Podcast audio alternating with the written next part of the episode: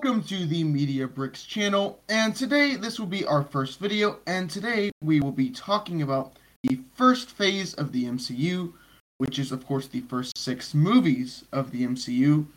So um yeah, we'll go ahead and get into this first podcast video, but before we do that, I will have all three of our members introduce themselves. And I am the first member, Bricks on Bricks, and I do have a YouTube channel which has around 60 subscribers. So not really a big channel, and if you are watching this and you are not subscribed to my channel or haven't heard of my channel, I would really appreciate you to go check out my channel and maybe even sub, you know. But yeah, that about does it, and I'll let the Bricklord introduce himself next.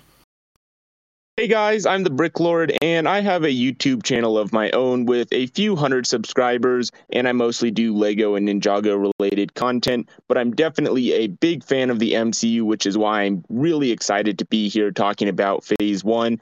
And yeah, if you guys enjoy the MCU Lego Ninjago stuff, um, I would definitely appreciate a sub to my channel. And yeah, I will let Blueberry Comics introduce himself. Hello, I'm Blueberry Comics, and I'm an avid movie fan. I love talking and discussing all things Marvel, DC, Star Wars, Lord of the Rings, and many more geek topics. So it's uh, MCU Phase 1, right? Correct. So, let's not waste any time and get into the first movie of the MCU as a whole, which is, of course, the first Iron Man film. And, um, yeah, this movie definitely gets us straight into things for the MCU and it sets up everything. But it's also a good movie on its own because obviously it doesn't have the weight of the MCU on its shoulders. So it is a great standalone movie as well. But, yeah, I mean, um, yeah. oh, sorry, bricks on bricks. No, no, no, it's fine. Go ahead. Yeah, I mean, as the movie it like started it all, which it's like you have to think how far the MCU has come since this movie, which I mean, as you mentioned, it's a great standalone movie and it's loved by many MCU fans. But then what it also like started and trickled down to 10 years later for the entire MCU, it's pretty amazing. So, I mean, I'm definitely excited about this movie. Yeah, this is a this is really a, a great film and and I mean just it's a great film and it if this film wasn't great, we probably wouldn't have the MCU. If it didn't have a good reception, we probably would not have the MCU we have today. Uh, if you pay close attention, the only scene that teases uh, any of the uh, of the next uh, MCU films is a, a post-credit scene, and so the problem with many of the other uh, universes, like the Dark Universe, they just take so much time to tease the next movies and put Easter eggs that they forget that they have to make the first movie uh, good, and it's something that the MCU uh, definitely achieved with Iron Man. I think it's a great standalone, uh, as you previously mentioned, and uh, it's a very underrated movie. Yes, it yeah, is yeah. underrated. I mean, but one thing I'll say is I'm not I'm not really the biggest fan of the movie. I mean, I think it's a great movie for sure, but it's just not as good as some people say it is, in my personal opinion.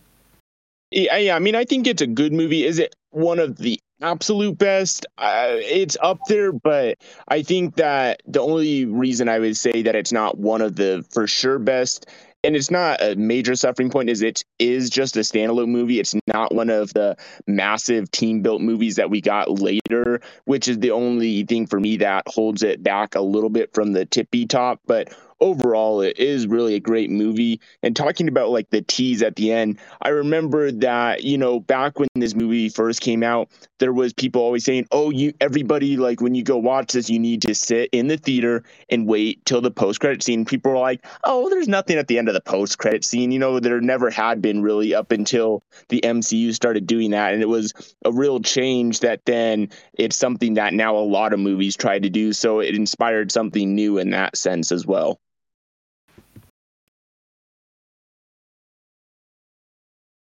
Yeah, for sure. I think you're right, and uh, it is one of the more most uh, influential films of the last twenty years. And um, uh, for to me, at least, the the only con I can think of is the villain. I don't think he's the best, but he's definitely not uh, one of the worst because well, the MCU has had a lot of not so great villains. But overall, I think it, it is in my top 10 uh, favorite MCU movies. Yeah, it's definitely a great film, but I will I will say that the villain he is a bit, you know, he's not the most unique villain. He doesn't have the best motives or most unique motives. And I mean, overall, I could kind of see the twist coming that he was the villain of the movie. I just could because it's like he just seemed like he there was something, you know, behind his facade. right, yeah. He was kind of a shady guy, so it's like not yeah. really surprised surprising to see, you know, the twist. But yeah. I will say that um before we go all crazy, you know, in different parts of the movie, let's just talk about the beginning of the movie, you know, the first scene in the MCU, which is, you know, obviously we have Tony Stark, he's in this vehicle with these um, you know, army soldiers and um yeah, I mean it kind of just opens with this suspenseful scene and then suddenly, you know, the uh the vehicle just basically blows up and um yeah.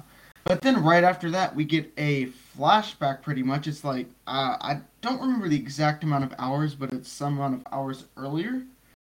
So, yeah, I don't remember. I want to say it was like I don't know five to eight. I don't remember hours six, earlier. I think it was twelve. Or was it twelve? I don't know. Uh-huh. I thought it was sixteen, but maybe it was. I don't know. I guess everybody watching, regardless, it was you know many hours before the flashback. But anyways. yeah, it, the hour. Yeah, but anyway, I mean, it's a great opening to a movie. You know, especially because we hadn't seen any like this was the first um you know MCU superhero movie. The only crazy superhero movie that paved the way for this, I think, was the Raimi trilogy. That was one of the main movies that definitely paved the way for the MCU. That trilogy wasn't and the and the uh, three first X Men movies. Yeah, and, and, the three and the three and the and the Christopher Nolan uh, uh, Dark Knight trilogy. Well, yes. But that was DC. But, but as, it, it, for Marvel, for Marvel itself. Yeah, for Marvel, uh, it was Sam Raimi and um and the X Men.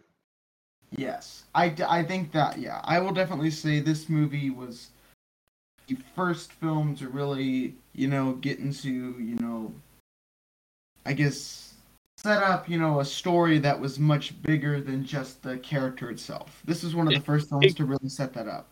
Exactly. And then another thing with like, you know, and the thing about this movie that where it took some inspiration from like the Raimi stuff, but the good thing about this movie is it jumped right into the action. There wasn't like a drawn out like we have 30 minutes of like boring, you know, to sit through before we get anything. It jumps right into Tony being in the vehicle with the soldiers and then, you know, Tony's geeking out and they're having fun and selfie, you know, picturing with their phones and stuff. And then bam they get hit and attacked and ambushed. And so it gets right to the point which is great. And i think that it's something that many films could take and learn from this is getting to the point right away and not dragging out stuff too long. Yeah, yeah. i definitely agree that the inciting incident happened uh, fairly early in the movie and that was a definitely a positive. And before we continue with the plot, I just want to mention how incredible Robert Downey Jr. is as Iron Man. I mean, right now he is Iron Man. Exactly. I mean, oh my gosh, what a perfect casting choice for uh for RDJ. I mean, it it, it was amazing. You know, there there's no way I could envision anybody else doing that type of character. I mean, it, it is the best choice we could have had and it's just amazing how funny and quirky is and he brings so much life to that character. So yeah it's definitely great.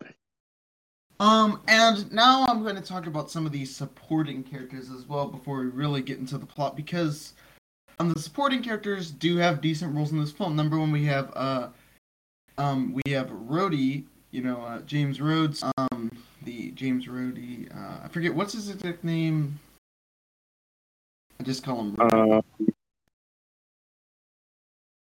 War Machine, right? I mean, yeah. James Rhodes is his actual yeah. name. You know, he doesn't become War Machine until later, but really getting into him, he's a really great side character in this film. But one thing is, after this film, he was recast. And this Yeah, is uh, yeah. Yeah, and the re- and I don't know if you guys know, but the reason he was recast is because um I forget what was the actor's name. Oh, I'm totally slipping my mind, but he wanted more money, and then that's when they recast for Iron Man 2. So You know what I gotta say? I do have to say, I kind of think this actor was generally a better actor than Don Cheadle at first. I mean, Don Cheadle's probably better now as War Machine, and I think in the coming Armor Wars show, he'll definitely, you know, maybe be even better. And he had great moments in Avengers Endgame. But I will say that, like, at the beginning, I definitely think that Don Cheadle was a bit of a downgrade from this first actor. Yeah, I, I totally see what you're saying. I think it took a minute to get used to Don Cheadle, but I think overall it was the better choice. So Yeah, it Yeah. was. And then, but I think- yeah. All right, no, no, go ahead. What were you saying? Oh, uh, sorry. I think that the only other time that they recast their character is uh, Edward Norton as Incredible Hulk. He was in the first movie, and then uh, they recasted him, the Yeah. character, because yeah, I, I think that was uh, also a a good choice. All right, and talking about the other big side character in this film, that is, of Pepper. course, uh, yeah, Pepper Potts, and um, she's a pretty decent love interest. You know, um, really for these superhero movies, we didn't really. The only big love interest we had before this was, of course, Mary Jane in the original Raimi trilogy, and so um, I think they did this. yeah, Yeah. uh, yeah. Sorry. And they did. Uh, I think they on. did. The, yeah, and I think they did this setting up pretty decently, you know, because they didn't go crazy with the relationship in this film. They just kind of set it up, and you know, to see where it would go in the next two movies and the remainder of the MCU as a whole, really. yeah, So For nothing sure. crazy with their relationship, but I will say her casting, the casting for that character was great as well. I mean, the casting for a lot of characters in this film was a real was really good. Yeah. I also uh, don't don't see a lot of people talking about uh, Yinsen, who was uh, at least uh, in my opinion, he was one of the best side characters. and, And, that's uh, actually what I was just about to get to. So Yeah, I mean Yinsen definitely that whole the whole Ten Ring scenes getting back which set up for Shang-Chi of course. All the way back in phase one, we literally set up something for a movie in phase four. Which is pretty interesting to uh, that we really set up so much stuff that they basically got started right from the get-go and were setting up things that they weren't sure because you know nobody really knew if this movie was going to be a success right when it was released. So they had planned to set up stuff and if it would have flopped oh well we just wouldn't have gotten stuff. But seeing as it was as successful as it was then that means we get stuff that is now coming out almost over 10 or over 10 years later here in phase 4 so Yeah, and speaking of Yinsen, I mean the whole cave sequence was a really good sequence to open up the film and set up everything, you know, and you know, we have, you know, Stark getting injured and you know and you know Yinsen helping him put that get that thing the electromagnet inside of his chest of course before, you know, he of course would have died without it. And that's pretty you know, pretty important for the movie as a whole. For the Well, whole just- MCU. yeah i mean and just yinsen as a whole like you have to think if yinsen wasn't such an amazing side character and saved iron man we would not really have had the rest of the mcu in a way Yeah, it's it's true. So And I mean, and Yinsen was just such an awesome, like such a good-hearted character. He was just willing to make sure that Tony could escape, so Tony could live to basically correct everything that was happening, which is just it's so good. He was just such an amazing character. yeah, I mean, Uh, it was definitely one of the most uh, wholesome sequences of the film. Yeah, and without Yinsen, uh, Tony wouldn't have, you know, thought about how to correct all the weapons that he was making, Yeah, which you know really were not were not good, and um, you know, kind of paved the way for you know, what happens later in the film with the big reveal with Obadiah Stane. But anyway. And honestly, Yinsen like helping Tony realize like the mistakes he made really actually builds Tony's character throughout the entirety of the MCU, let alone not even just this movie. So it, it really plays uh, such an important role. Yeah. Yeah. I Uh, but uh, after this, of course, Tony returns to New York, and um, you know, Obadiah Stane is not very happy that he's not into the whole weapon thing anymore. no kidding. Yeah, bro. I mean, the like the cheeseburger thing. Gets Oh yes, First thing Yeah. wants. What do you want? An American cheeseburger. cheeseburger. Dang right I would. Refer- referenced all the way back into you know Endgame. yeah. Yeah. What's the first thing his daughter wants after you know the funeral? Well, a cheeseburger. I want a cheeseburger. Yeah. I mean, I'm great. Another thing that literally paves the way for movies way down the line. I mean, this movie is just a really great setup film. But, you know, of course, we have Tony, you know, creating all of his suits, of course, as well in this film.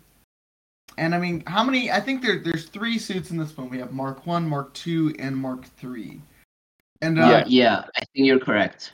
Mark One is the one he makes in the cave, and then Mark Two is pretty much the first one that really gives us the mold of what the Iron Man suit would look like, but the color wasn't there. And the Mark Yeah. Three is really what sets up all the other Iron Man suits to come. And yeah, that's definitely pretty cool. And, well, the whole suit sequence was just so like great, you know. Like after then Tony gets back, then he finally is like, okay, I'm gonna start working on these suits, and he starts making like the gloves and the boots and doing all these tests, and just the test fails were hilarious. It was such a just a hilarious, funny scene. It was so enjoyable to like they made a scene that could have been so potentially boring watching a guy just build stuff to make it hilar- as hilarious as they did just makes it all the better. And I mean, honestly, without the you know that those sequences being good in this film, they obviously probably wouldn't have put those scenes in Iron Man Two or Iron Man Three. Yeah. We got other Uh. scenes doing it in those movies, of course. But obviously, Yinsen obviously sacrificed himself earlier, which that was another great thing for his character. Yeah, and uh, you mentioned how good this movie uh, set up the whole MCU, but if none of the other movies came out, I think this would have been a great standalone. Like nobody Yeah. would have complained that uh, it ended on a cli- on a cliffhanger or something like that. And um also another thing that I really like is how, like in the flashback, Tony is a villain. He's an anti-hero. He's very annoying, and but they managed to turn him into a hero uh, so uh, good and quickly that uh, al- Green Lantern also tried to do this, but they failed uh, with uh, uh, with the I forget his name. With Ryan Reynolds, but um, and I think Tony was a better version of the annoying millionaire who became um, a hero. Um, well, the Green Lantern movie didn't come out till 2011, I think. Yeah, So- and so uh, they tried to do the same formula, but I think they failed. Like it's universally known that Green Lantern isn't the best film ever. Yeah. And then another thing is like the first sequence where Tony, you know, goes ahead and um saves people. Definitely a really great sequence in the film. He Yeah, you mean you mean where? Uh, yeah, I'm, I'm picturing it right now. Yeah, I know. Yeah, Afghanistan and yeah, with his Mark III suit and then uh, save the civilians. Yeah, that's the scene I'm talking about. and there's like the explosion, and he uh, and there's a slow motion scene where he leaves. That's such an iconic scene. Yeah. And then obviously, um, soon after, you know, we get the whole thing where um he talks with Obadiah Stane and you know they're eating pizza, like just straight up the food in this film, bro. Yeah. Yeah, The pizza it- refer- reference to Raimi films, honestly, I'd say with the pizza scene. Yeah, pizza time. Yes. Yeah. Thinking of Stane No. though, like then also we get here then later where um like Obadiah Stane is trying to have his scientists recreate the mini arc reactor that Tony made, which you know we get that scene where he's like. The, the scientists say, well, it's not possible. And he's like, you know, Tony Stark built this in the cave with a box of scraps. Like, you idiots. I mean, that scene was just great. I mean, And another setup thing for this film that is a scene that it's called back to in Spider-Man: Far From Home. Yeah, because that Yeah. scientist ended up reappearing, and it was just so great, so great. I mean, this film literally has setups for this phase, phase three, and even phase four and phase two. And uh, this uh, scene uh, shows that Tony doesn't just rely on his wealth, but his ability and how uh, smart he is. So uh, this, like every scene, uh, adds up to the story. Yeah, and it it just, it really does. And another thing, so like the final battle of this film really is not talked about that much. The final battle. Yeah, between- yeah. I think the the third act is definitely the weakest part of the movie. Uh, the first two are much better. Uh, I think the my first act honestly might be my favorite act. Yeah, Yeah, I, I mean, agree. uh, uh, of course, the first act is probably the best. I mean, I think for me, it's a toss up between the second and third because I think the third act is kind of underrated. I mean, is it the like most intense MCU battle? Obviously not. But I think what makes this better for a final battle is just the personal stakes between Obadiah Stane and Tony, and how Stane just basically rips off Tony's idea and tries to use it to basically murder him and get him out of the way, which is kind of interesting in that sense for me personally. Yeah, just like Marvel did with Lucas. from a yeah, kind of true. Yeah. But um, the final battle is pretty good in its own right. It's just we've had way better final battles, and the final battle is not really the best part of the film by any means. Yeah, I mean it's fine for what it is. Uh, the I like the part in the final battle which actually calls back to earlier in the movie when Tony was testing his suit and he went up too high in altitude and it started to freeze over. Then I like how in the final battle that happens to Stane's iron armor, ironmonger armor because Stane just you know cuts corners and stuff, and Iron Man actually took the time to figure that stuff out and gives him the edge over Stane, and then you know, the arc reactor as well. Mm, I like that explosion. Yeah. And um, yeah. So I think that we've probably talked about enough for this film. Of course, we've already talked about the post-credit scene with Nick Fury, of course, and um, great setup. And so let's go ahead and go into the second film of the MCU, The Incredible Hulk. Yes. Uh, this is one of uh, the. I, I don't remember much of this film, so uh, I can't uh, discuss uh, many things about it. But from what I remember, I think I liked Abomination and his um and, and uh, his actor, but I don't know. I just don't remember. I, I watched this like three years ago, and then uh, I haven't rewatched it since. Yeah. yeah, I mean, So as far as this movie, it's it's a lot of people call this the black sheep of the MCU, which uh, I would say mm, it, I see why. I don't think it's as terrible as people make it out to be. There's actually It's not because a number of quality. things. Because um because like many people don't uh don't actually know that it's part of the MCU has a different actor. But uh, Yeah, yeah, I- I agree. It's not the worst movie. Yeah, I don't think it's the worst movie, and I I totally agree with what you're saying. I think another reason that people like black sheep it and forget it's part of the MCU is the switch from Norton to Ruffalo after this movie, and it was a case of Norton I think wanted more money and didn't want to follow the MCU story, so they're like, nope, you're out, Norton, and they got Ruffalo. So You know, it's kind of funny. The the motives for why the actors decided to, you know, the motives for the actors that caused them to, you know, leave the uh, MCU cast is some similar motives to actual villains in the MCU. right. And if they actually stayed and you know they were uh, they agreed to the contract with uh, how much money they they gained, eh, I think they would become so much uh, more famous because well, no, I don't think anybody talks about Edward no- Norton in comparison with Mark Ruffalo, who is like an iconic character and actor uh, because of the MCU. Yeah, man. To be honest. Yeah. So that's yeah, that's definitely definitely true. But basically, the opening scene of this film is like a montage about the experiment with the gamma radiation, which is kind of I feel like it's a missed opportunity. They could have actually shown you know um, Bruce Banner actually becoming the Hulk in this film, but they just decided to just montage it pretty much. Well, and I I see what you're saying that it's a missed opportunity, but you have to think that before this movie, there was a Hulk movie. I want to say it came out a few years before this one. 2003. Uh, it came out 2003. years before. Yeah, okay. So it came out in 2003. And then you have to think before that, even there was the entire television series back in the day that they always showed the gamma radiation scene and everything. So it was a very overused scene. So for them to basically montage it, I think was the better option because that would have been at least a 20, 20 30 minutes worth of the movie if they would have gone that route to re-show an origin story that many people have already known.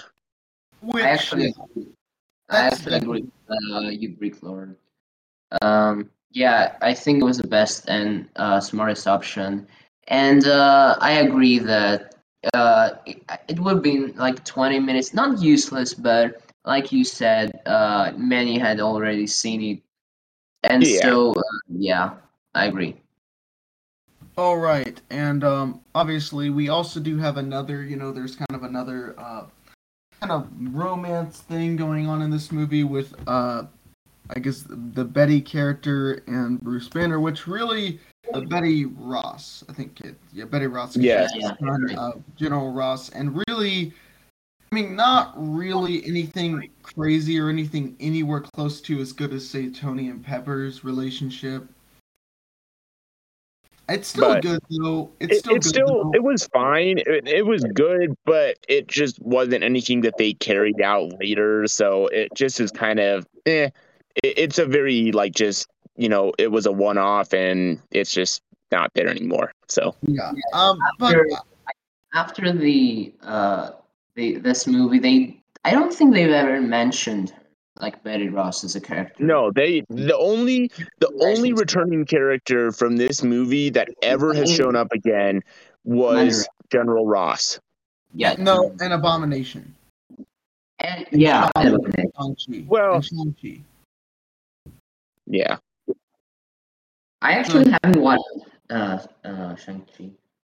All right. Well, if I I understand, like if you guys haven't seen, I probably would catch more of the references to this film. But very interesting. Literally, the first two films of the MCU are both, you know, both foreshadow one of the most recent ones. So which kind of interesting. But anyway, Yeah. we won't really go through the plot on this one just because it's a more, you know, it's, it's a like pretty it's a kind of a Yeah. more slow movie this one like you know as far as like the plot i mean i could run through this plot really quick. He works in a bottling factory early on. I do like that scene where his blood ends up in one of the soda bottles and then our nice stan lee cameo where stan drinks it. Dang. Um uh, but yeah, you know i mean th- then of course you know ross tries to send soldiers after banner and that's where we get introduced to blonsky who is mhm. like totally obsessed with the hulk's power after seeing him for the first time which then his his ultimate goal is to just hunt down the hulk which then later ross gives him the super soldier serum which is interesting i i it's funny that we got our first look at that before we ever even got Captain America. yeah. And uh, when they come after him, they they kill the dog. hmm Every kill the movie these days, every movie, killing off the dog is. You, Oh man, you can, you can't kill off the dogs, people. I mean, but seriously though, every time I see a dog in a movie, I'm just anticipating for it to die at this point. I'm just like, it's gonna die. It's a dog. Yeah, the whole, but I guess thinking back to the super soldier serum scene though, oh my gosh, was it a little painful just seeing Blonsky get those needles like in his back though? Ow. Um, but then I love how after he gets that, he thinks he's all high and mighty when the Hulk with the Hulk fight at the university, and then the Hulk ends up like smacking him into a tree by the end of that fight, if I'm not mistaken.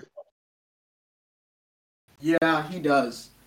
And Yeah. I mean, I think we're gonna, you know, I mean, one of the big things in this film that's memorable, you know, one of the only things from this film that's memorable is the final battle between the between the Abomination and the Hulk, of course. And I think it's a pretty good and very underrated scene. The CGI is pretty great. Yeah, it really is a pretty good final battle. And like even actually and right before that though, the only thing I want to mention right before that is how Abomination becomes Abomination because he ends up going to where Doctor what was it, Doctor Blue, wasn't it? Or was that his Yeah. name, right? I think so. Yeah. Yeah, Doctor Blue, like Banner visits him, and then Blonsky ends up invading later, and then wants him to give him Hulk's blood to turn him into the Hulk. Which then Blue is like, uh, you know, you already looks like you're you got something in you already. It could be an abomination, and then bam, he's born. so. And I definitely, I definitely like the abomination. It's such a menacing, just evil type of villainous creature that it was just a perfect villain for the Hulk. Uh, yeah, and I think the final battle in this film was actually better than in Iron Man. Although I uh, personally prefer uh, Iron Man as a whole. Uh, I think it's better than Incredible Hulk. But the final battle was better, and the CGI, as you said, for 2008 was great. Like many movies come out this year, and they're not as uh, they don't have as good as a CGI, and they have the same uh, budget because obviously uh, budget has to be mentioned. Yeah. But I mean, yeah, like you said, I think the final battle was really great. I mean, CGI was good, and just the whole like they it wasn't in a major climactic thing. Yeah. It was they were just smacking each other in the streets of the city, and Hulk ended up like using some cars as boxing gloves, which was just very comedic. And they smashed some buildings, and then eventually the police and some soldiers came and were shooting at him, and it was just very just entertaining and just very punchy and smacking and beating everything up kind of final battle, which was a nice change from some other final battles that we've seen in movies, you know, before this. So Yeah, and uh, the atmosphere was also uh, pretty good. Like I remember the fires around the city, and uh, yeah, it was a it was a great uh, final battle and one of the most underrated in the whole MCU. yeah, definitely agree. Yeah, and then we forget to mention this film. I think has a post-credit scene that's also arguably rivals the one from Iron Man because we have the Hulk also tying into the whole team thing, and we have Tony Stark paying a nice old visit to General Ross at a bar, Yeah. revealing that he knows about Hulk and he wants to recruit him for a team. hmm Yeah, I feel like all the, if you if one uh, takes all the post credits together, I think it makes one uh, pretty entertaining um, short film. Like it would be fun if you watched all the post credit scenes together and see how uh, it connects all the movies. And it was one of the smartest ways that they could possibly uh, they could possibly tie old movies without um, feeling jarring in the movie uh, just to pull uh, to pull away from the plot just to set up the next films. I think the the DCU definitely suffered suffered from this. Yeah, it Yeah. definitely it definitely does for sure. Well, and yeah, Uh, like you said, I like how it was such a good way of tying. Like that's the way the MCU tied a lot of movies together early on was just the post credit scene, and it wasn't where oh they purposely you know bring in Iron Man into the Hulk movie just so they could tie the movies together. You know, it's just a small post credit scene that is like, hey, these movies are linked, but it doesn't infringe upon the entire plot of the movie. and, And- using that as an as a way to transition to the next film, which unfortunately the next movie has a problem with trying to set up future ones, and that movie is of course Iron Man 2. Before we are to, I'd like to mention uh, the leader was actually a villain, Incredible Hulk, and uh, has he returned in the MCU? Uh, in the present because I haven't left uh, brief films outside uh, uh, I don't know like Black Widow and uh, Shang-Chi like there. I don't remember it, but, but seriously, why you the transition.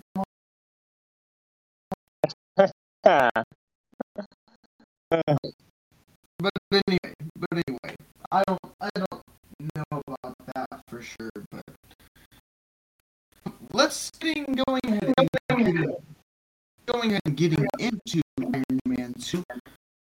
I'm going to, um, you know, this film is definitely nowhere near as good as the first one. It's bad. It's terrible. No, I'm kidding. I don't know. It's definitely not great. See, I, to be honest with anybody, I have seen like film in its entirety all the way through, probably almost a day because I don't care to watch this uh, trash. No, I'm kidding. Um, so I can't remember every little detail until a whole lot from the film. So it'll be almost up to you two. I mean, you had wait, have not seen this since the theater because this film technically came out. Um, I photo- don't know. Sure, I haven't seen it since then. well, At least not all the way through. I've seen like bits and pieces, but I don't think I've actually sat down and watched all the way through since then. So say it's a very boring film to watch. It- no just- kidding. I'm, I'm just watching it. I'm just like I'm just pausing it constantly. I'm like, bro, oh dang, it's only an hour. I'm just like, come on, come on. Yeah, no, it's it's a it's like a lot like watching paint dry. It's boring. It there's very few scenes that are actually you know slightly memorable. Like no one one scene that's pretty relatively memorable is the Formula One scene scene where Whiplash shows up and, and plays his Formula One car. That's a good scene, but you know those kinds of scenes are very few far between in this movie. But one thing Yeah. I gotta say about this film is I, I think I feel like one of what if episodes have made this better. I don't know if any of you guys watched what if, but what if episode three? There's a scene. There's a scene in this film where um, you know, there's that Natasha gives Tony Yeah. uh, sick. Well, in I in the What If series, basically she uses that, except it kills him because someone messed with that. I won't really talk about anything else, but I like how it, that that What If episode really tied into this film. Because I mean, I just that really worked for me, and um, I think that was a good way to tie Iron Man two into the What If series. And another thing, since we mentioned Natasha, she is a very good side character in this film. I definitely that's true. I have to agree here. I didn't particularly like her in this film. I thought she was much better in uh, in the news uh, when we talk about uh, uh, that movie. oh No, uh, we, we, hold on. We will talk about it, and uh, but and in this movie, I, I don't like her a lot. And uh, uh, um, as you previously mentioned, the one scene, it is one of my favorite scenes the movie, and uh, uh, unpopular opinion, but the the mar the the suit that he wears in um uh in the, in the scene uh it's it's actually my favorite uh, part of the Infinity War one, and uh, but it doesn't make Hmm. a sense. Like, why was he driving? Was why was he in the Formula uh, in the Formula One uh, race? I, I, I don't I, I don't I don't remember if they gave an explanation, but uh, I mean, I, I don't I, I don't know. If I think it ties in I think, with Justin Hammer's film, which I, another thing, the villains in this film are kind of meh. I do. They suck. No, no, I'm kidding. I mean, Justin Hammer is not too bad. Justin Hammer is pretty good, but Justin Hammer is not the main villain. He's only a secondary villain. yeah. Yeah. Green Vanko was better in first step, but then they definitely screw. Uh, they definitely. Uh, I don't. They. It was kind of messy, and with all the, the like, in the final battle, there were so many suits and different armor that uh, it was weird, and then I didn't like the final battle. It was. It was uh, one of the worst. Uh, one of the worst uh, final battles, and uh, overall, the third act uh, that was very um very weak.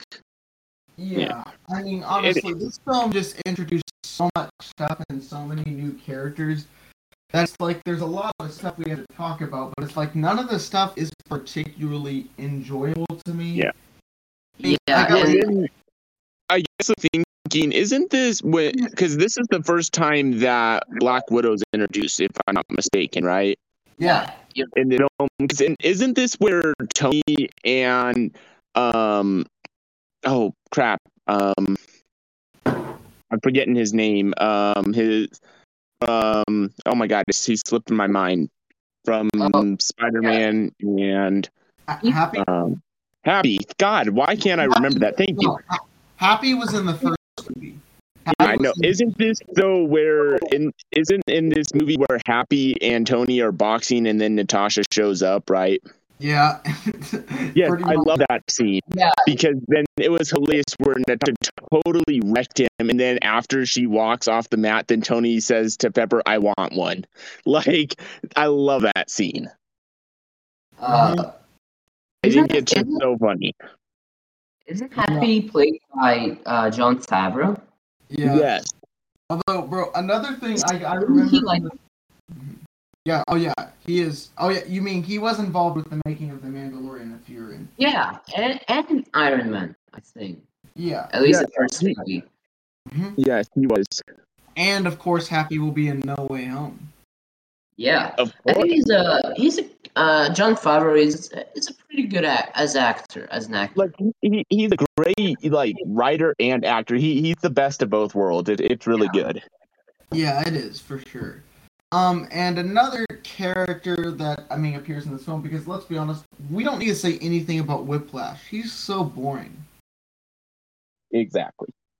And Yeah. I mean, Justin Hammer, I really said all I wanted to say. He's he's got a nice charisma to him. He's got a nice personality, but like overall, they did not do enough with him. And I hope Armor Wars is going to be the next time we see Justin Hammer because that'd be a pretty cool. He might be a good villain in Armor Wars. And they might give him more time to shine and a bit of a backstory. Yeah, for sure. And um, another thing I'll say is this is the first film where um, Don Cheadle played um, James Rhodes or War Machine, and this is the first film where, um, you know, obviously he suits up because we have the whole party scene where Tony gets drunk and pees in his suit, pretty much. Yeah. Yeah. Yeah, and- that was and then- that was uh, that was And obviously we have uh, War Machine showing up, kind of wrecking the party, and they battle, and he steals a suit and basically gives it to the army, and he's kind of under the army, I guess, from. yeah. I think he became like War Patriot or something like that. I don't remember his name, but he was That's like, Iron Man 3, that's Iron Man 3. The Iron oh Man yeah, film Iron oh yeah, Yeah. Basically, you're though, right. he steals the suit from Iron Man and gives it to the military, so the military make the war machine outfit, or make a better war machine outfit, I guess. I mean, overall, like, this film It's really. sloppy. It's trash. No, I'm kidding, but you know, I mean, you, did- you you don't like this film. Keep doing Yeah. this, but uh, I mean, is it I, or is it not? I, I will say one thing, some things I like is I like how it develops his relationship with his father. yeah, that, was- that was uh, that was great. I remember watching it like four years ago, and I definitely remember the scene where like uh, he said, "My greatest uh, creation." Was it, was it on this? Yeah. Yeah, Yeah, it was that was that was a great moment. Yeah, that was a good moment. I definitely will agree that that was a, another pretty good thing to come out of this film. But as I said, they're few and far between in this one. And I will definitely agree that this film has lots of problems, like we keep saying, but it's not unwatchable. It's boring, but I do not say, I would not say it's unwatchable. Eh, well, you know, Uh, I think yeah. I- Uh, um, I think um the first two uh films of the MCU were better, but I agree it is watchable, and uh, I mean you can enjoy it maybe like, but it's not a high quality film. No, no, it's not high quality.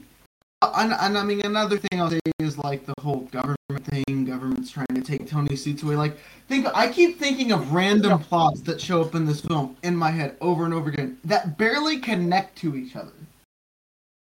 Yeah. I mean, like also we get we get strawberry. I mean, we got we got more food references. We got the strawberry scene. When he, where he Oh, eats he brings- he burger in the in the I mean, top one of thing I like about Robert Downey Jr. is that he just has food on set as some joke. That Well, yeah, that was a big thing. That was a big thing in the Avengers, which we could talk about later. But Yeah, yeah, like, Robert dude- Downey Jr. and food. I mean, no, but in all like in the first two Iron Man films, like there's big moments of food. We got cheeseburger, we got pizza, we got strawberries. I mean, like, I mean, Yeah, like, we got like in every film, you can probably find some small reference to some sort of food that he's in. Some of them are less like in the in the first Iron Man films, very obvious with the food references there. But overall, I think we don't really have too much else to say about this movie. It's mediocre. It's probably. I mean, I might say. I just. The one thing I'll say is it's more. I find it slightly more. I mean, The Incredible Hulk is. Is like the black sheep of the MCU, but it has lots of great, you know, character moments when you look into it. This film, on the other hand, is just like a crumbled mess, but I find it just a bit more, I guess, fun than The Incredible Hulk. I don't know. Is a very serious film.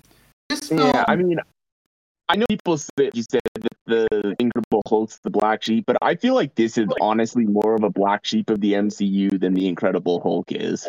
Yeah, but yet this film matters the MCU, and the other film really Well- doesn't. It, it does because it sets up stuff the Avengers with Nick Fury. That's watching. I I mean, I can probably understand what's going on with the watching Iron Man. Like, Yeah, you are honestly, to, uh, only the only thing I would say that why this film has an edge and is I guess more important than Incredible Hulk is really the characters. Like the whole film doesn't matter. The only thing that's important that you could that pulls out of this film is the characters. Otherwise, the rest of this film is absolute like and and forget about the villain characters too. Like the only important thing that you can pull out of this film is literally the hero characters that carry on into other films. The rest of this film, including the villains, is absolutely useless to the rest of the MCU. And, and I really agree. It's I just find this film slightly more enjoyable to watch than Incredible Hulk. I mean, not to say that I do pause it quite a bit when I'm watching it. I will say the few times I have watched it, I had to pause it at like the one hour mark to, just because I was bored. And I mean, but and I didn't do that with the Incredible Hulk when I was watching it. But the Incredible Hulk is boring to me as well. But like the movies made, it's kind of like it's hard for the whole not to be boring. Well, film, I if you take all the extra junk out of this film, you can see film that you know really is definitely more entertaining to watch. But because of all the fuck, you just you can barely see it. Yeah, reason reason that's more uh, rewatchable than uh, the Incredible Hulk is because it's more popular. Like I know, it's like even if um, Mark Ruffalo was an Incredible Hulk, Iron is still uh, a much more um, he's he's more uh, he, he, you can watch Iron Man and you can relax like Downey Jr. Uh, such a charismatic actor that I think you can watch a movie just because he's in it. which is true. And really that's probably about all I gotta say about the film. I think we're gonna go ahead and go Thor, which um this is completely different than the other, very mythical. You know, talk about more, more characters. It was different compared to the rest of Phase One. It was a very different style, a very take on everything. It was so otherly that you know. Of course, they connected to the like late the film, but the beginning it was very standalone in a way, and we weren't sure where they were going with it. I mean, honestly, Chris Hemsworth is a really great actor, and he Yes, really he is. before. And I mean, Tom, though, in my opinion,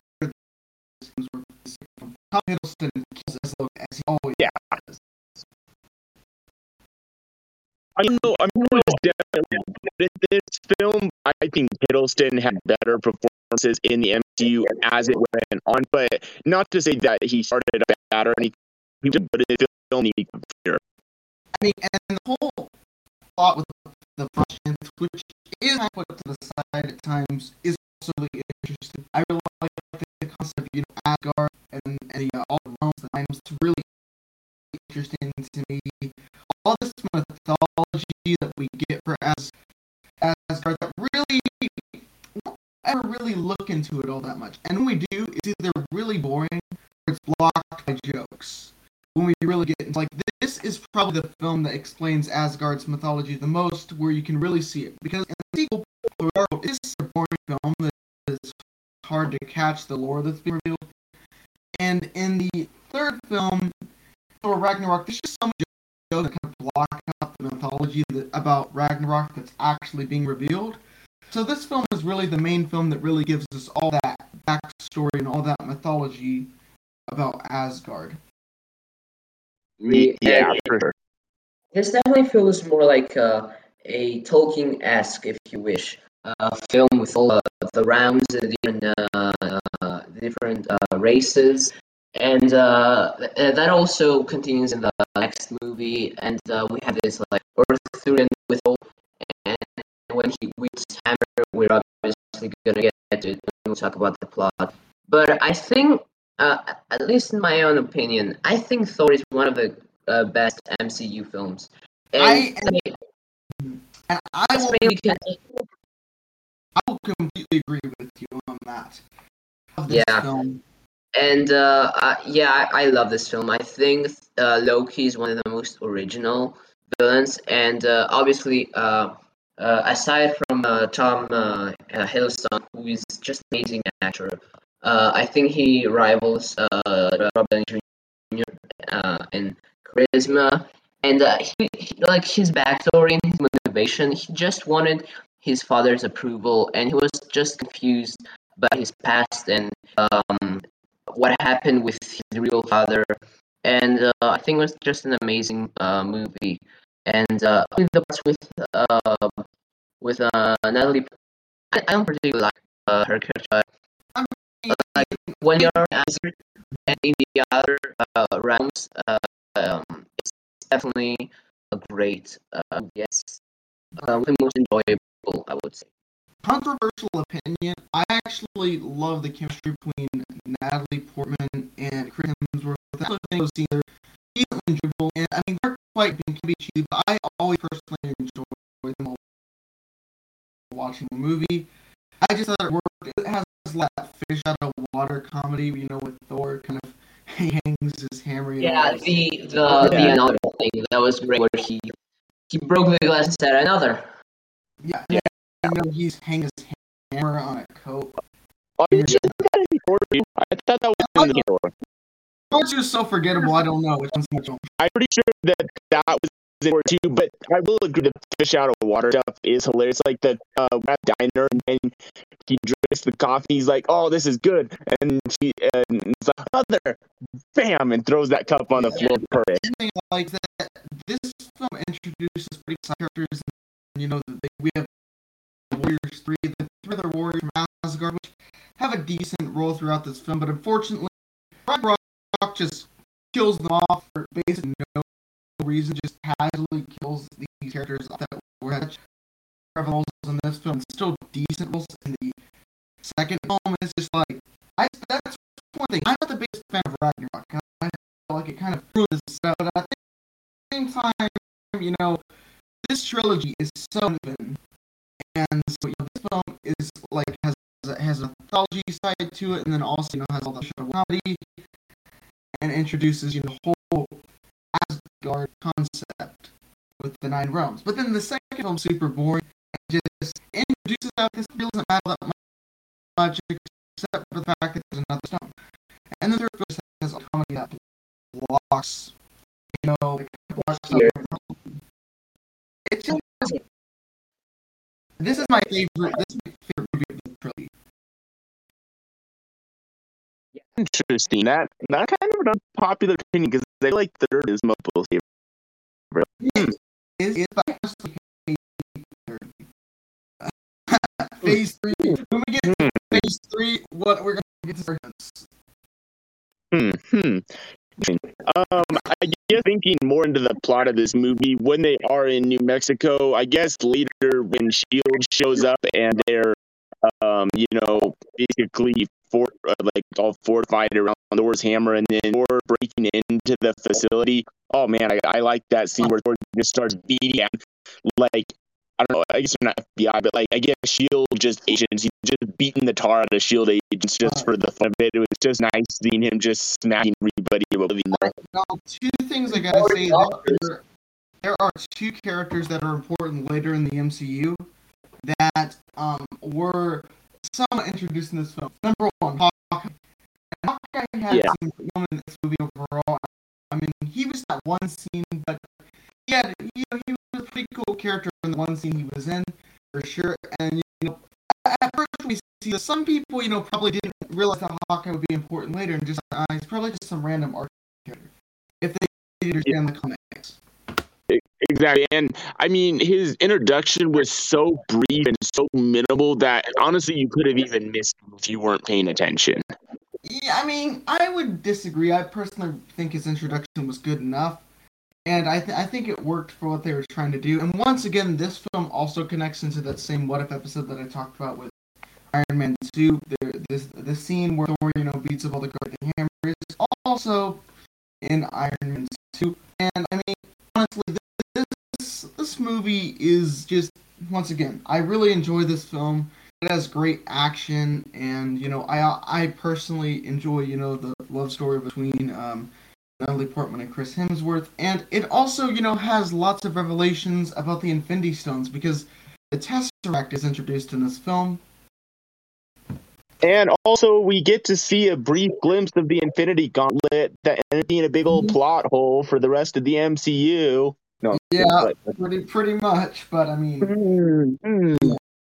another thing i got i gotta say though is that um i mean we also have a few scenes with uh you know uh, the post-credit scene from iron man 2 we never talked about it but it sets up this film with phil coulson Oh yeah, and i mean phil coulson also has a small role in this film obviously though um I Phil yeah, I, I, I like his role.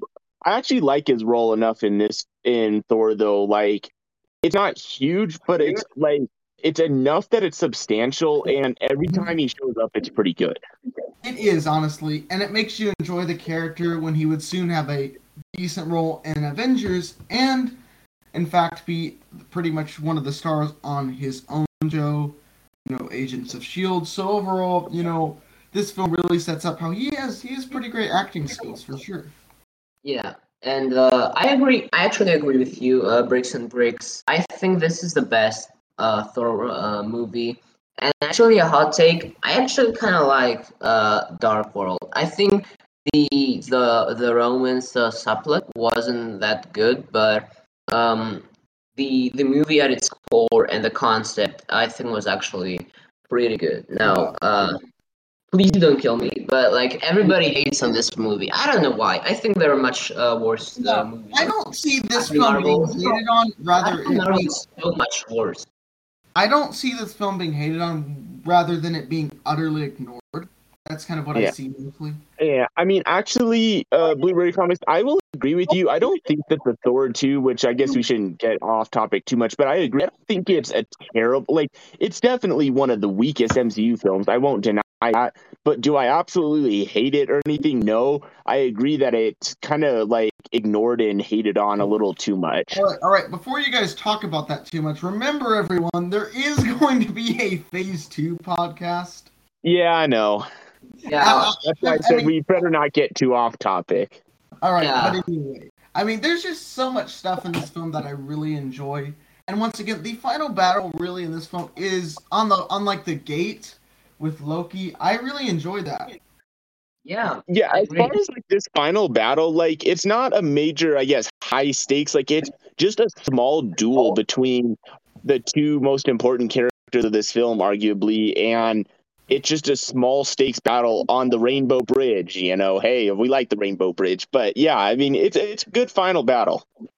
Yeah, and I agree. Like, uh, the stakes weren't high because of the like unnecessary like uh destroy the world plot, but because of uh the two brothers that they actually, you know, uh, Thor loved uh, Loki and Loki uh, loved Thor, but with everything that happened in this film, they were forced to fight each other, and uh, this was definitely an emotional, one of the most emotional battles, I think, because like in the first, in the other uh, three uh, final battles, uh, like okay, they were enjoyable, but they weren't really emotional. Like you didn't feel anything. You enjoyed them, but you didn't feel anything. Uh, I don't know if you agree with me, but uh, I can definitely see what you're saying. This definitely is probably the most emotional final battle that we've had yet. I mean, I personally would say that you felt a little bit if you in the Incredible Hulk final battle and a little bit in the Iron Man final battle, just because you know Iron Man and Obadiah Stane had known each other for a while, so there was you know a lot of setup to that, and obviously um for the Incredible Hulk, you know Hulk's just trying to defend himself, and he doesn't want people to you know get their hands on you know the material that created him in, to be the Hulk, and how he's just trying to be a hero, and you know we have obviously the Blonsky character who also has a small arc in the film, but I wouldn't say yeah, the other. Say, well, like in the first film, we don't get like uh, one thing that they failed to do is uh, is to like set up the relationship uh, between Iron Man and uh, Iron Monger because like I like they don't feel like they know each other for years. I like I don't know if it's just me, but um, I think that was uh, one of the weakest points to establish uh, the relationship between the two. But getting back into uh, Thor, uh, yeah, it is. It, uh, till now, I'm not sure if I prefer Thor or Iron Man, but they're definitely the top two uh, uh, until like in the first four movies of the MCU. All right, yeah, and I mean, really, uh, the post-credit scene of this film sets up Avengers very well. And I mean, yeah, I mean, this film and the next film set up Avengers quite a bit. So I mean, because like I mean, this film introduces the Tesseract and introduces the main villain of Avengers, which I'm really I'm glad that Loki was the main villain of Avengers, but obviously we'll talk about that more when we get to the Avengers movie. And I mean, just overall, the post-credit scene with um, you know, Selvig being controlled by the Tesseract, that was a pretty good post-credit scene as well. One yeah, I think, no, uh-huh. it was just such a yeah, it was a good post credit scene. Like just Loki, you know, like kind of controlling Selvig and Selvig just mm-hmm. showing up, and we see Nick Fury in the Tesseract and all that. It was just yeah, it was such a good setup. All these post credit scenes though really have been good. All of yeah. them have been good. Yeah, and um, well, I think it's time to get into the next movie, which is Captain America: The First Avenger. Um, yes, finally. Yeah, this is very underrated. This is very underrated. I think it's it's it's a great movie. Oh, and this, this uh, movie is awesome. Just, just the, the references, like uh, the "I can do this all day" um, scene. This and in Civil War, it's just an amazing scene, and I just it's it's it's amazing and how brilliantly they set it this up. Um, but I mean, getting into the plot, uh, uh, it, it's it's it's kind of different than the, the from the rest of the MCU because it's in nineteen, it's in the World War Two, and that definitely, uh, you know, it isn't as different as was uh, Thor, um, the first movie, because I think from the first moment you could tell that it's an MCU movie. Yeah. Yeah, I mean it was definitely different though. Like I mean you could tell it was an MCU movie, but it was very different from the rest though with being yeah. we start like present day, we see Captain America frozen and then it like goes back to like right before World War II or right around World War II and it's just such a nice change and this whole movie is very much uh almost overstretched origin story like it's honestly kind of incredibly long for an origin story, which that might sound boring, but it's really not because Steve Rogers is just such an amazing character to just get to know and you know go through how he tries to enlist and he keeps getting rejected. And finally he gets the opportunity um, to join and be part of the super soldier program because of just his goodness and kindness and just the way he is. And it's just such a great origin story overall that then it doesn't feel long and drawn out. And then you have to think that then after that we still have an entire rest of the movie which is just action. So and really at its core this is a war movie. It is. Yeah. it is for sure. And, and we have a lot of great uh, fight scenes. And oh this, yeah, and this story definitely has another great, um, you know, romance. This film has a pretty decent romance between um, Peggy. Uh, and... not just decent. I, I I'm gonna correct you. You mean great? Yeah, yeah, yeah, for sure. Great. probably the be- probably the best one so far. I mean, arguably. Yes. I, I mean, for sure. With especially. All right. I mean, honestly, it's it's just really a great origin story. I mean, I just really I really like it as an origin story, but one thing I gotta say is after the origin story is over, the movie goes downhill. Mm. I disagree. See, and that's where I fully disagree because you're. I mean, I a lot of people hate on the World War II montage and all of that, and say the movie starts slipping downhill, which I don't think it does. I feel like then after we get Captain America as Captain America, and then we get through like him being just as like a U.S. symbol, basically. Then it gets to where he starts like, uh, no, we're gonna get on with things. We're gonna go save a bunch of our troops, which is great action in that scene. We he saves Bucky, and then we start taking down Hydra, which is just great. And I think that all of that action is just amazing, and then leads up to just an incredible finale it has great moments and it has and the finale is great but overall the montage itself i don't enjoy it. I just don't and i just i mean that's just one thing i really hmm. don't think i like about this film i like the origin story. I like bucky and steve's relationship. I like the romance between um, peggy and steve and i like how it connects to present day with the avengers and you know obviously we have steve you know joining the Avengers. I really like all of that. But I mean honestly, I just I just don't think that the whole montage thing is anywhere as close to the quality of the first hour of this film. And I just I find mean, that whole montage super boring. I like the moments. I like the scene with Bucky, you know, and how he, you know, how he falls off the train, setting up Winter Soldier, of course.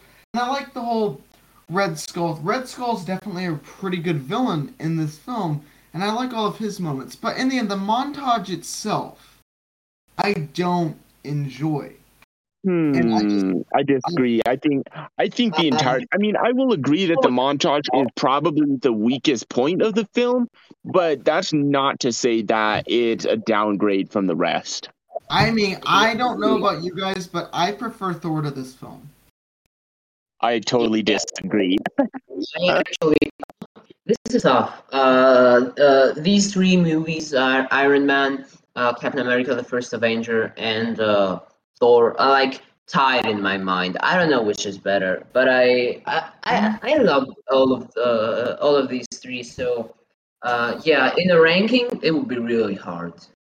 Yeah, well, I mean, not for me, but you know. Spoilers for the end of the video. We are going to rank all six films. Yeah. So yeah. So get get thinking there, gentlemen, because I know yeah. my ranking. I don't. I mean, I don't know. I mean, and when I give my ranking, it might be also. I think one thing we're going to do is after we get through all these podcasts, we're going. I think um we should make like a ranking video of all the MCU films that you know we've or just all the Infinity Saga films. We should do that. Uh, yeah, and uh, actually, uh, the, the the next movie that we're gonna talk about it is also oh, wait, tied. Wait, all right, hold your horses, hold your yeah, horses. Yeah, I am. I'm holding the horses. I didn't say witches, although everybody knows which it is. But uh, I mean, everyone knows what it is. But like, come on. I mean, we can't just stop there. I mean, no, number one, this film has more stuff with the Tesseract, just like Thor did. So we introduced With, that. oh yeah, thinking of the Tesseract, I love how it's introduced in Thor, but then you know us earthly people get our hands on it, and I love how the whole fact of that weapons were just started being mass produced by Hydra with an alien just artifact, which was just awesome. Yeah, I mean, definitely gonna agree with that. This film just. Uh, This- in the I mean, in this, the film, this film's good, but I just don't think it's great. I disagree. I think it's great, but you know. I think too. Um, like in the first phase, uh, the Tesseract was really the the the evil artifact that was uh, spread across all the movies, like most of the movies, uh, the most important ones at least, or it was mentioned. I will. I will. I will. Um. I will agree with that statement for sure. Yeah. Yeah, And I mean, talking about this again, I mean the whole, uh, you know, ending scene where we see Steve, you know, he goes into the real world and you know society as of, of course, 2011 because he wakes up in the year this movie actually came out, canonically, which is of course a year from the Avengers, and then obviously Nick Fury does meet him as well at the in the post credit scene, which the post credit scene of this film is a bit different than some of the other ones because this post-credit scene we have a tiny scene between Nick Fury and Captain America, and then we immediately get this like small teaser for the Avengers. And Yeah. with that, let's go ahead and get right on into what most of you have probably been waiting for: our thoughts on the Avengers. Well, let's start. Um, It's good. No, wait, scratch that. It's great. Uh, no, no, scratch No, no, that. no, it's, it's like it's like fantastic. It's fantastic. yeah. yeah.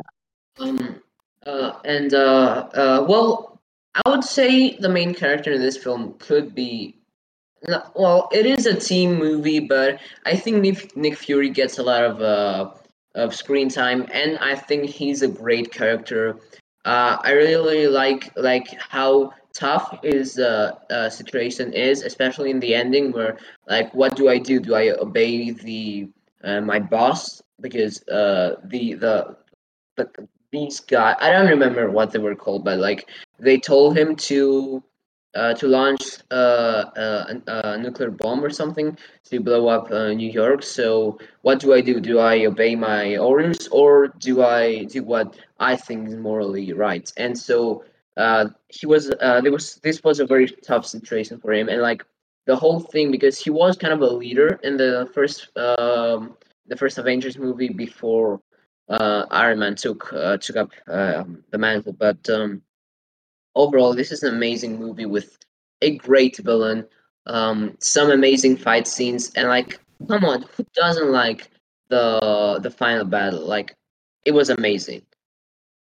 Well, for sure. And honestly, just thinking of the That's film before we jump every which way in it, though, like, I mean, from start to finish, this film like kept you just wanting to watch it. You know, the action at the beginning with like the Tesseract, and then the whole like I don't know, I guess like Shield base ended up being attacked and collapsed and stuff, and then you know basically Nick Fury saying, you know, this is the time we need to actually get our act together here and let's get these people that have been built up for these last number of Mhm. films, get them together because we have a job to do.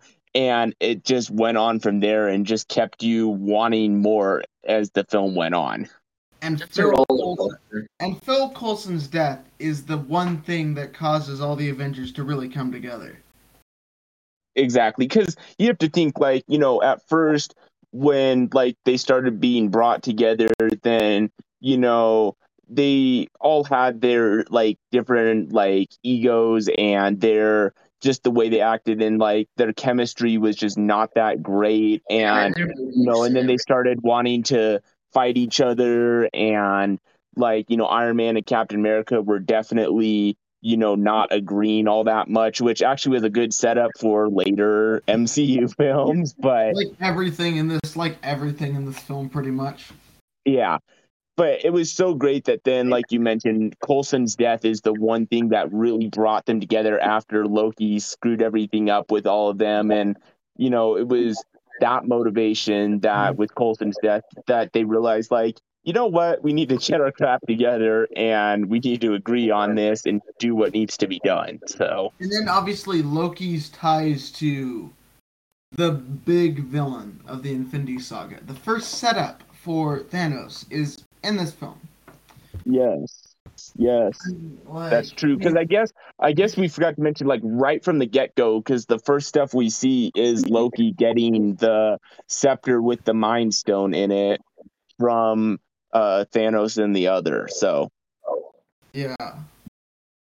And uh, actually, this uh, this really ties uh, back into Thor, where basically Loki didn't know like who is my father? Is it um, the Frost Giant? Is it um, is it Odin?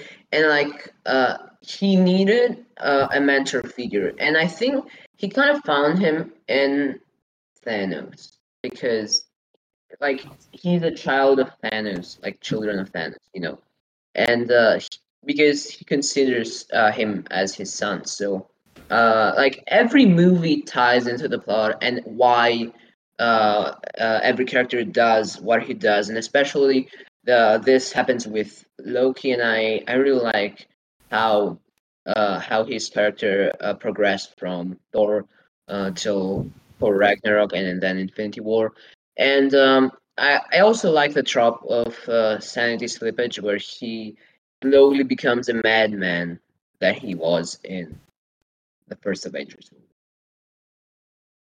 Yeah. Yeah. And actually, thinking just more on Loki, oh my gosh, one of my favorite Loki scenes from this movie is the Germany scene, which is just so, so yeah. good because, you know, Loki is after or getting stuff in Germany. And then it's when they, we first send Captain America uh, as an Avenger versus Loki, which is just great because those are two of the MCU's best characters right there, and having a great duel and in the crowd of people and this, some of the messages that are brought up in that uh, is just great as well. And then of course Iron Man shows up too, and then yeah, it's just it's such a great thing. And then I guess that transitions right into the uh, scene with uh, Iron Man and Thor fighting each other. So you know, just good stuff. Yeah, and then we got, yeah. of course, we of course got Tony, Tony eating the, you know, the food. Of course, he's because Robert Downey Jr. had to have the food on set. Of course. You're gonna mention the food, are you? I don't know, man. I mean, I mean, I'm just, I'm just curious. I'm just, I just recently watched a video about all of the Robert Downey Jr. Um, food references in the MCU. and I don't remember who made it, but like I just watched the video, so I'm just I just I'm just trying to mention this stuff. Yeah. Yeah. Well, no, I mean it was it was mostly that because what it was is Robert Downey Jr. like always just liked to eat and he tried to hide food on the sets. And at first, directors and everything were trying to get him to quit doing it, and they just finally said, "Screw it, we're just gonna roll with it." And so that just became a staple of the MCU with him. Yeah, yeah. I mean that's just I mean yeah. Seriously. And also in this film, we got one of the most uh, memorable quotes when Steve says, "Big man in a suit of armor, take that off. What are you?" And Tony says, "Genius, billionaire, playboy, and philanthropist." This is like just an amazing quote that only uh, only Iron Man would say that. Like it, it just uh, shows uh, how much of an original and like um, outstanding character well, and actually, and I'm glad you brought that up because that brings me to a great point. But that dialogue between Steve and Tony was great because, you know, like that's what Steve said to Tony, and he's like, you know, you're nothing without the suit, and he's like, no, I'm this, this, this, and this. And then Iron Man tells Steve though everything special about him came out of a bottle, which is the complete opposite of what made Steve special. So, which set up later stuff for both of them. Yeah, I mean that was really that was really special. And then another thing is that like this battles, the results of this first battle are really important. First off, for Spider-Man: Homecoming with the Vulture, his origins kind of happen somewhat due to because of the results of this battle. And another thing is that um, I know you guys haven't seen it yet, more than likely, but in the new Hawkeye show, um, some of the backstory for the new Kate Bishop character does have to do with this battle and her seeing Hawkeye in this particular Oh, battle. when Which he saved a little girl. no, it's not that particular little girl. Um, Oh, but it's if you watch the show, you'll you'll understand. Like I think Yeah, this and, show, yeah, but I will say this. The, I mean, it just ties in with all that stuff really well, and really, I mean, what more? I mean, what more could you want from a team up movie? What what more could you want? I mean, Uh, you couldn't, you can't want want much more. And the good thing about this team up movie is it was done right, unlike Justice League. no, Jo- Justice League. Even though Joss Whedon directed this Snyder film, Cut was good. Okay. Joss Whedon, Joss Whedon directed this film, but he also Joss Whedon directed one of the best team up movies and one of the worst team up movies of all time. We're getting off topic. Um, and uh, like we said, just uh, every uh, sorry about that. Like uh, everybody's beliefs like clashed, and they were forced to, to team up. And like this showed that it um in the later movies that you know we're gonna talk about in the in the future videos, like it wouldn't work. Like we could see like hints uh, here and there, like Steve, uh, Thor, and Iron Man. They were uh, they were really forced to do this in this uh, uh, in this film, and uh, like it's you can't just like um everybody like uh, there were moments that uh, like it we we we knew like uh, deep inside the movie we knew that this would never work and for a long time at least and just uh, it was kind of sad in the in the next movies that you know we're gonna talk about in the future videos i think you know which one i'm talking about Yeah, I mean for Yeah. sure, but like I I will say that I mean this film just has so much going for it, and not only with Thor, Captain America, and Loki, but with like all the other characters. I mean. Natasha, and Hawkeye. I mean, Hawkeye is really good in this film. This really kind of solidifies his role in the MCU.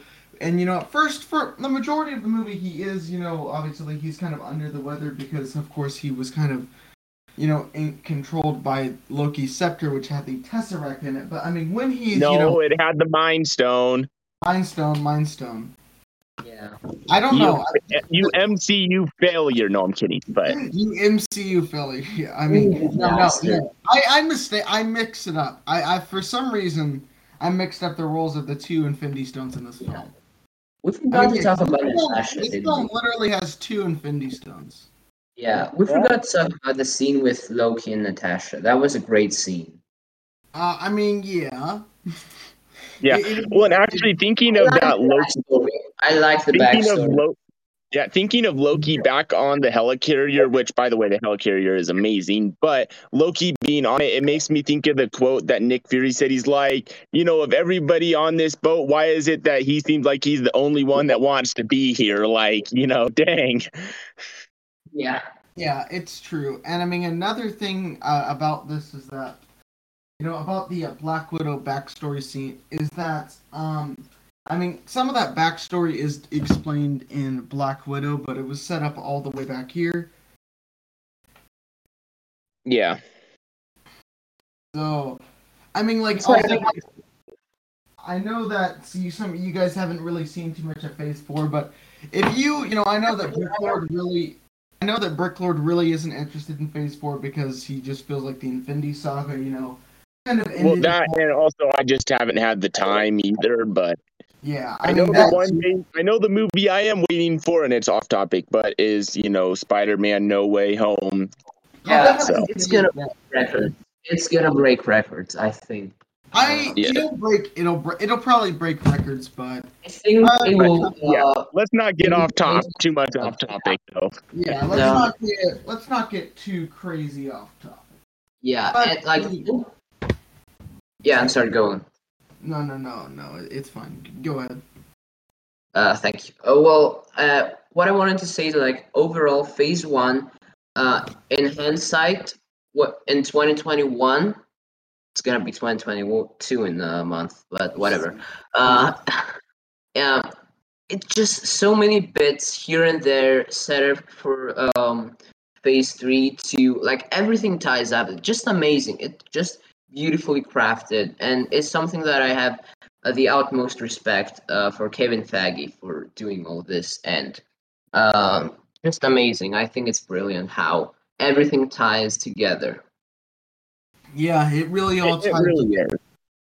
And I mean, honestly, I think that we've talked and talked about these movies, some of them way more than others because we personally enjoy them more. But I think that it's about time to go ahead and, um, first off, before we rank all six films, I think we should give our thoughts on Phase One as a whole, and I mean, what we think of generally, what the what you would give this phase overall as a score out of ten for this phase. And I think I'll just start it off with uh, my personal rating out of 10 for this phase would probably have to be a 7 out of 10. So, um, yeah, I mean, I just think that this phase had lots of good films in it, but also it had some, you know, some questionable ones that weren't really quite as good, like The Incredible Hulk. I mean, it's a good film, but it also is somewhat of a black sheep to the MCU, and is a bit different and then Iron Man 2 really had quite a few problems with the pacing and had lots of stuff it wanted to do, but really didn't do it all very well. But then we have movies like Thor, Captain America, Iron Man, and the Avengers, which were really good and really enjoyable movies. So overall, I mean, maybe not 7 out of 10, that's probably too low. I think I'll bump it up to a 7.75 out of 10.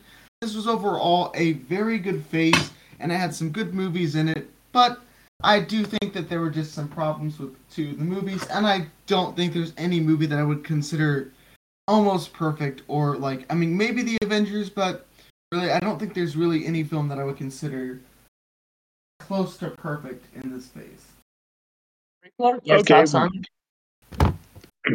So, I mean, I guess as for my ranking for phase one out of 10, like, honestly, I think I will even bump it up a little more than yours. I think I will give it at least an eight, if not like maybe an 8.5, because honestly, the only film out of phase one I really have issues with is obviously Iron Man 2.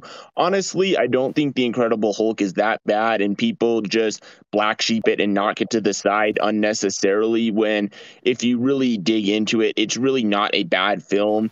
And so my issues only come with Iron Man 2, which is only one movie out of phase one. So, it, I mean, you know, you can just go without watching it, honestly, and be just fine. And with that, I think, you know, an 8.5 out of 10 for phase one. Okay, so uh, my thoughts on phase one as a whole. Well, I think I'm gonna give it an eight out of ten. Uh, I definitely agree with your thoughts. Um, four of these movies are tied, at least in my mind. Well, actually three. Uh, and I only have some uh, problems with Iron Man two. Um, Incredible Hulk is a bit of an average movie, but it definitely has its uh, it, its its moments here and there. And uh, of course, Iron Man, Thor, and Captain America, and Avengers are some really good movies that um, I think they're not only enjoyable but memorable. And um, Phase One is, in my opinion, one of the strongest phases in the whole MCU, and has some of the best movies. So yeah, eight out of ten. All right, and now we are going to rank all of the films in the MCU to our Yeah. opinions. And I You want to get an average from like our three rankings? I think yeah, I think I will. So basically, uh, I'm gonna have to be typing this somewhere. But anyway, my number six is going to be, and this is hard because I, I, I mean, I like I said, I personally think that um the Iron Man two is a bit better than some of you say it is. I think it's a bit better. Yeah, But I I mean- agree with you. I agree. I mean, I personally would say though that I personally I'm gonna have to say the Incredible Hulk. Now I know that some of you guys are saying the Iron Man 2 is worse, but I just think I gotta put this one at the bottom just because I found Uh, I just find it to be a bit average, but I just feel like yes, the Iron Man 2 has its problems, but I just find it a bit more enjoyable to watch. as much as I did say that I paused it quite a few times while watching it the last time I did, I still think that it has lots of good things about it that we really didn't talk about. So that's why I am going to put The Incredible Hulk at 6 and Iron Man 2 at 5. And um, for my ratings for those films, I give The Incredible Hulk probably a solid. Um, I probably give them both a 7. I probably give them both a 7 out of 10. So that's just my personal opinion. 7 out of 10 for both of those films. And coming in at number 4, I think I'm going to be um, placing. So this is another hard choice. Like, Phase 1 has lots of good films in it, but personally, for my ranking, I think that the film that, out of the four that we have left, I'm to say is Iron Man, which, yeah, maybe is a bit of a interesting opinion. I just personally think that that the three other films are just a tiny bit better. It, it's a great start to the MCU, don't get me wrong, but it has its problems. Oh, Obadiah Stane could have been developed more, and the movie is is it's it has a couple boring moments, and I just feel like there's some plot lines that could be developed a bit more. But don't get me wrong, it's a good film and a big step up from my bottom two, so I'm definitely going to give it a eight out of ten. And at number three, I have Captain America: The First Avenger. This is another great movie. I really enjoyed this film, but one thing I said obviously, I did not like the montage of like all the battles that Captain America had. I personally was not a big fan of that. I just had my problems with it, to be honest. I it did have good moments within it, but really I feel like the first hour of the film with the whole origin story is the best part of the movie by far. And I think that Captain America the First Avenger is also going to get a 8 out of 10. So, yeah. And then getting into my top two, my number two is going to be Thor. I really enjoyed this film. This is my favorite of the Thor films, and I did not have that many problems with it. I love the mythology. I personally like the romance between Natalie Portman and Chris Hemsworth in this film. And I also really like Loki. Odin's pretty cool. I like everything with the Frost Giant. There's so many notable things I find great about this movie. So overall, I think I'm to have to give it a 9 out of 10 for all of that. So um yeah, I'm going to give Thor a solid 9 out of 10. And obviously at number 1 is The Avengers. I mean, you can't go wrong with this film. So much special stuff about this film. Really, it's just it's a team up movie. It's great. I'm sure no one's going to question me for putting this one at number one, and I wouldn't be surprised if some of you put it at number one as well. But yeah, overall, this film, 9.25 out of 10. It's a very solid film. Okay, alrighty. Um, for me, I guess I'll go ahead and do my rankings here. In sixth and last place, for if you guys couldn't tell, no surprise for me is Iron Man 2. You know, if you couldn't tell anybody watching this, and you guys, you can tell I don't like this movie. It's bland, it's boring, it has sloppy characters, it just is bad. You know, I don't care for this movie. I've only watched it like once all the way through, and I don't plan to watch it all the way through again anytime soon. So, moving on to my number five is The Incredible Hulk.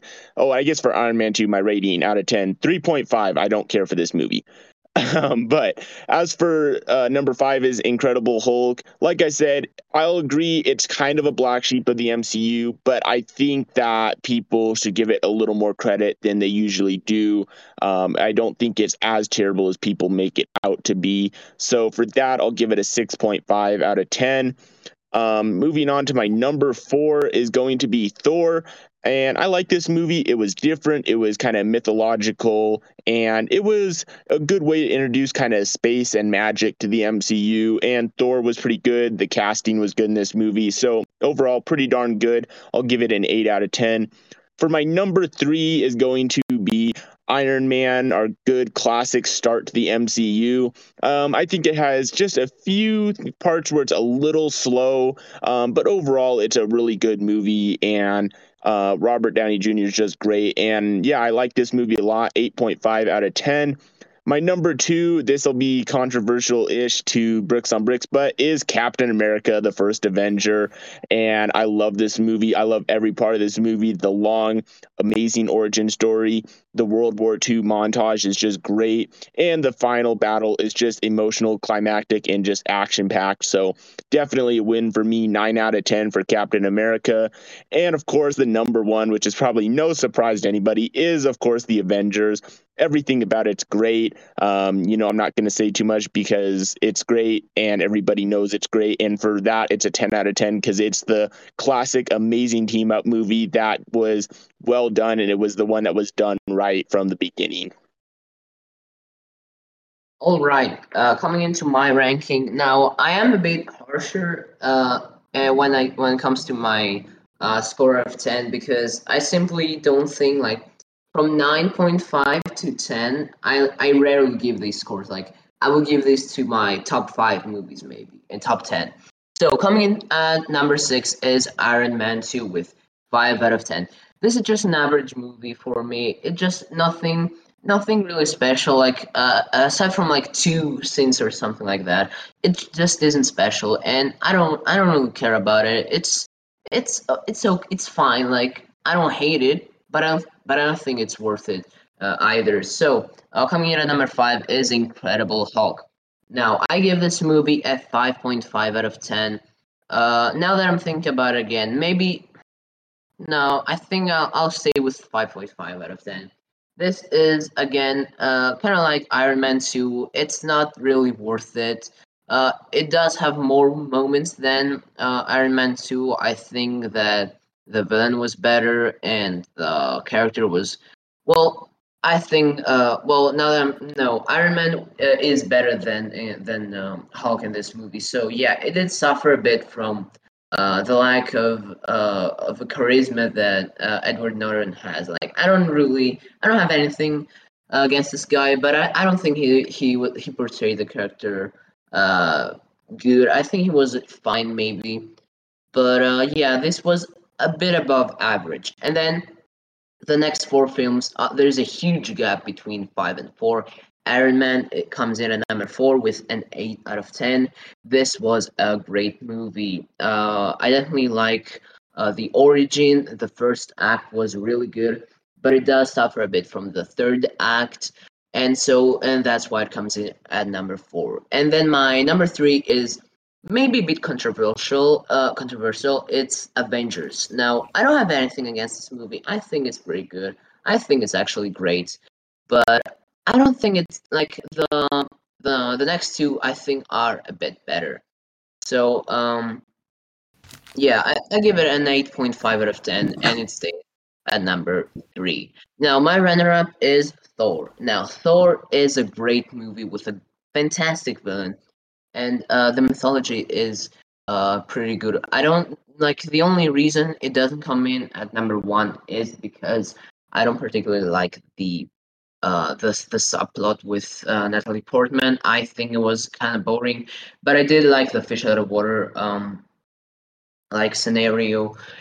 And uh, yeah, I do think it's a pretty great, uh, if not amazing movie, and so I'll give it an 8.6 out of 10. And then I have my favorite, my personal favorite from Phase One, which is Captain America: The First Avenger, and I have a nine, uh, an eight point eight out of ten for this movie. The I'm, I'm just a sucker for like war type movies, and I think they greatly combine it with some uh with Norse mythology and the villain like combined with Thor. I think it was a great mix of war and then also uh, Marvel scenes with a bit of humor, but also emotion. So I think it was a great movie.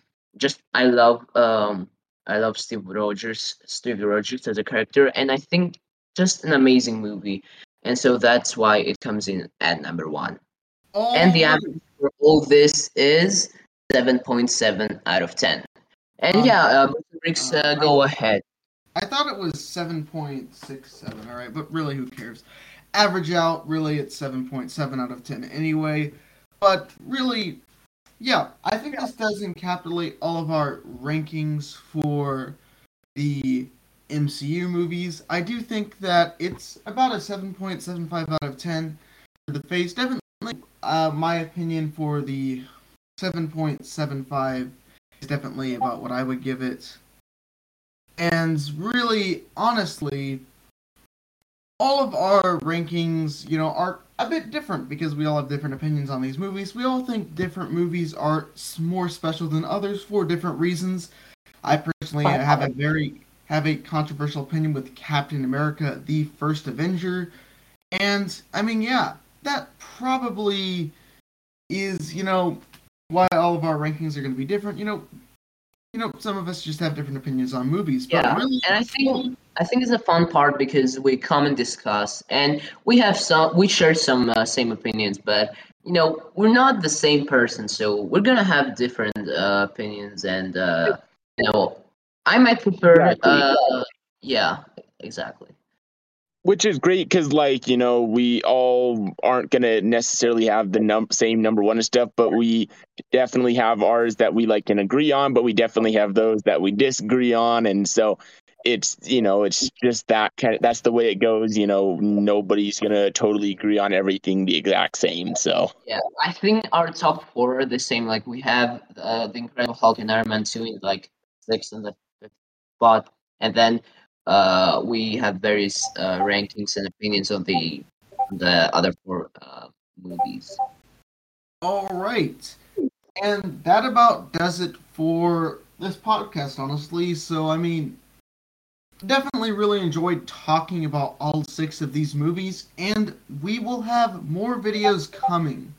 We will have a few rankings, and I think we will definitely have probably Spider Man No Way Home review once all of us have seen it.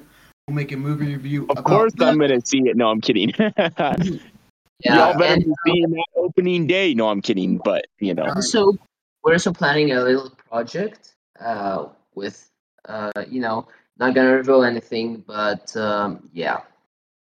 Yeah, we'll definitely be doing more podcast episodes.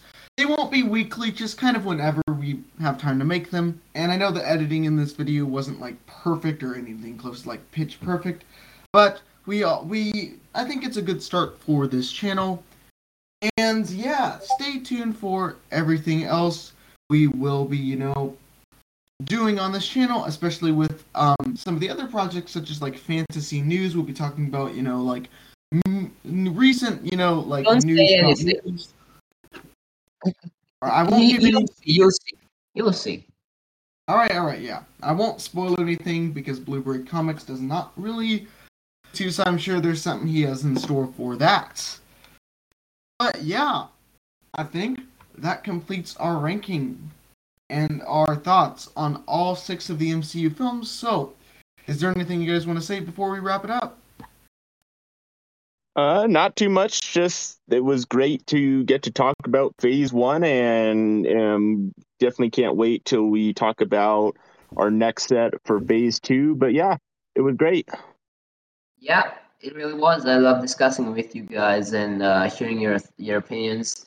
And you know, we agree, we disagree sometimes, and um, that's a fun that's a fun part. And uh, yeah, that's all from uh, from me. And uh, yeah, it was uh, we had a great time. All right. Thank you guys for watching this video, and make sure to keep keep. Yeah, yeah, yeah, yeah. This outro is not finalized. I probably am going to need to um, come up with a better outro for the next podcast. Make But sure to maybe like I can say make sure, and you say to, and Brick Lord says subscribe. Maybe. all right, we'll come up with it. We'll, Yeah. we'll come up with a better intro. Just say something generic, like I don't know, subscribe. Yeah. and all that. Yeah, Yeah, we'll make we'll, sure- we'll come up make with a better outro. yeah. Make sure make sure to subscribe to this channel if you haven't already, and like the video. Ring that noti- push that notification bell, and you know maybe leave a comment. Obviously, this is going to be a very small channel at first, and you know You don't have to say that. Like, I, I don't I know right. I'm gonna we're going to fix the yeah, like okay, we know we have like one subscriber, like, but like we don't have to mention that. we, we don't. All right, you know what? I'm just gonna shush up and You can just say an intro, like an outro. Just record something later. I don't know. If you Uh, want to. yeah, I don't. Um, I mean, Or okay, let's just do it now, and then you can cut the uh the previous I- I don't think I'll be able to. You know what? Here's what I'll record. I'll I'll just you know I'll just going to you know I'll just I don't know. I I think uh I it's the guy I don't know. Here's the thing. all of this and record something alone. It's okay, I guess. Here's what I'll do. I think we should just we'll just keep all of this for now. I mean it's We'll It's keep all this because anybody watching, it's hilarious bloopers. You can laugh at all of us just being Yeah. not having all of our crap together. So you know we'll have an actual real outro by the next time. So yeah. Yeah. And it, it really is a podcast. Like, okay, we can uh we can forget something or I don't know. It's All we, we're not prepared. We don't have like a, a paper where we read everything we we say. It so yeah, it's not scripted. Just rambling about stuff. I guess. rambling, that's a good way to put it. yeah. All right. Well, well, here you go. So, thank you guys for watching and keep up with the media. And so yeah. Bye. Yeah. all right, see ya.